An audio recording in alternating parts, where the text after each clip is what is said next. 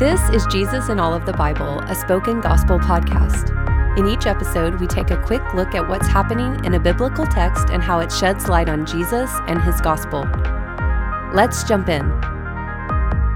Psalm 33 What's happening? In Psalm 32, David tells us to sing and rejoice because God has forgiven us. Psalm 33 is the song we're supposed to sing. It's a new song for a new experience of God's freedom and forgiveness. David gives us three reasons why we should praise God His character, His word, and His plans. First, God's character is unassailable. His words are always right and true, and He never breaks His word. God's justice, purity, and love are evident through all the ways He has forgiven Israel from her sins and freed her from slavery, particularly in Egypt. Second, God's word is powerful to do what it says.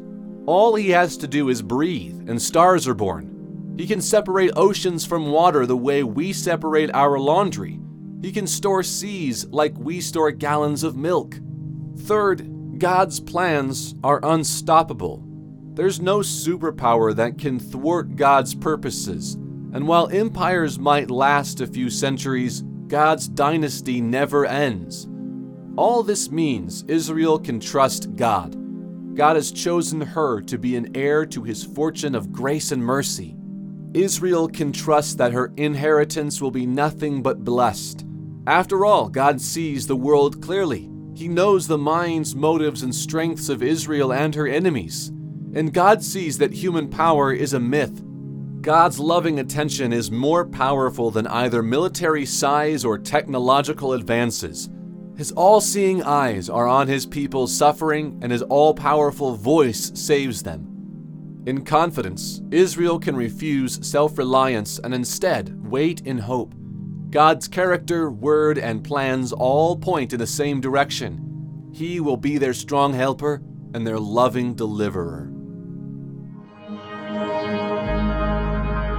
Where is the gospel? Like Israel, we've been forgiven by God. Like Israel, we should sing new songs about God's character, word, and plans. And since our forgiveness was earned by God in Jesus, it's entirely appropriate to meditate on Jesus' character, word, and plans.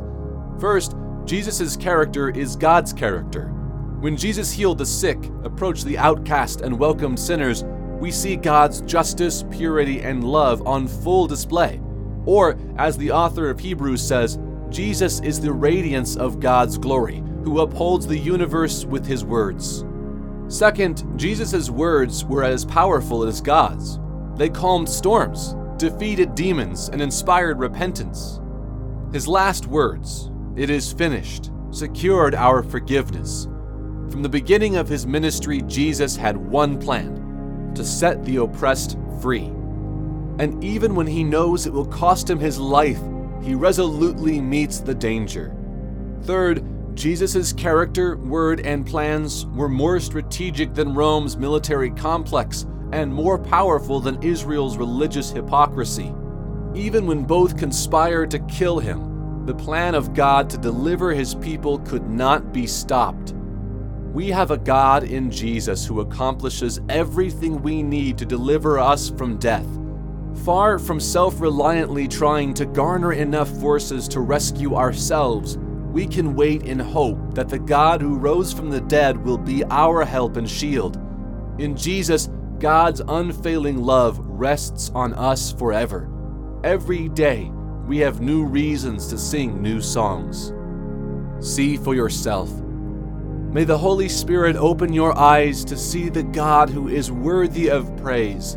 And may you see Jesus as the one whose character, word, and plans save us so completely we can wait and sing in hope of his rescue. Thank you for listening to Jesus in All of the Bible. This podcast is created by Spoken Gospel. Spoken Gospel is a nonprofit ministry dedicated to speaking the gospel out of every corner of Scripture. To learn more about our mission and to view all of our free resources, visit spokengospel.com.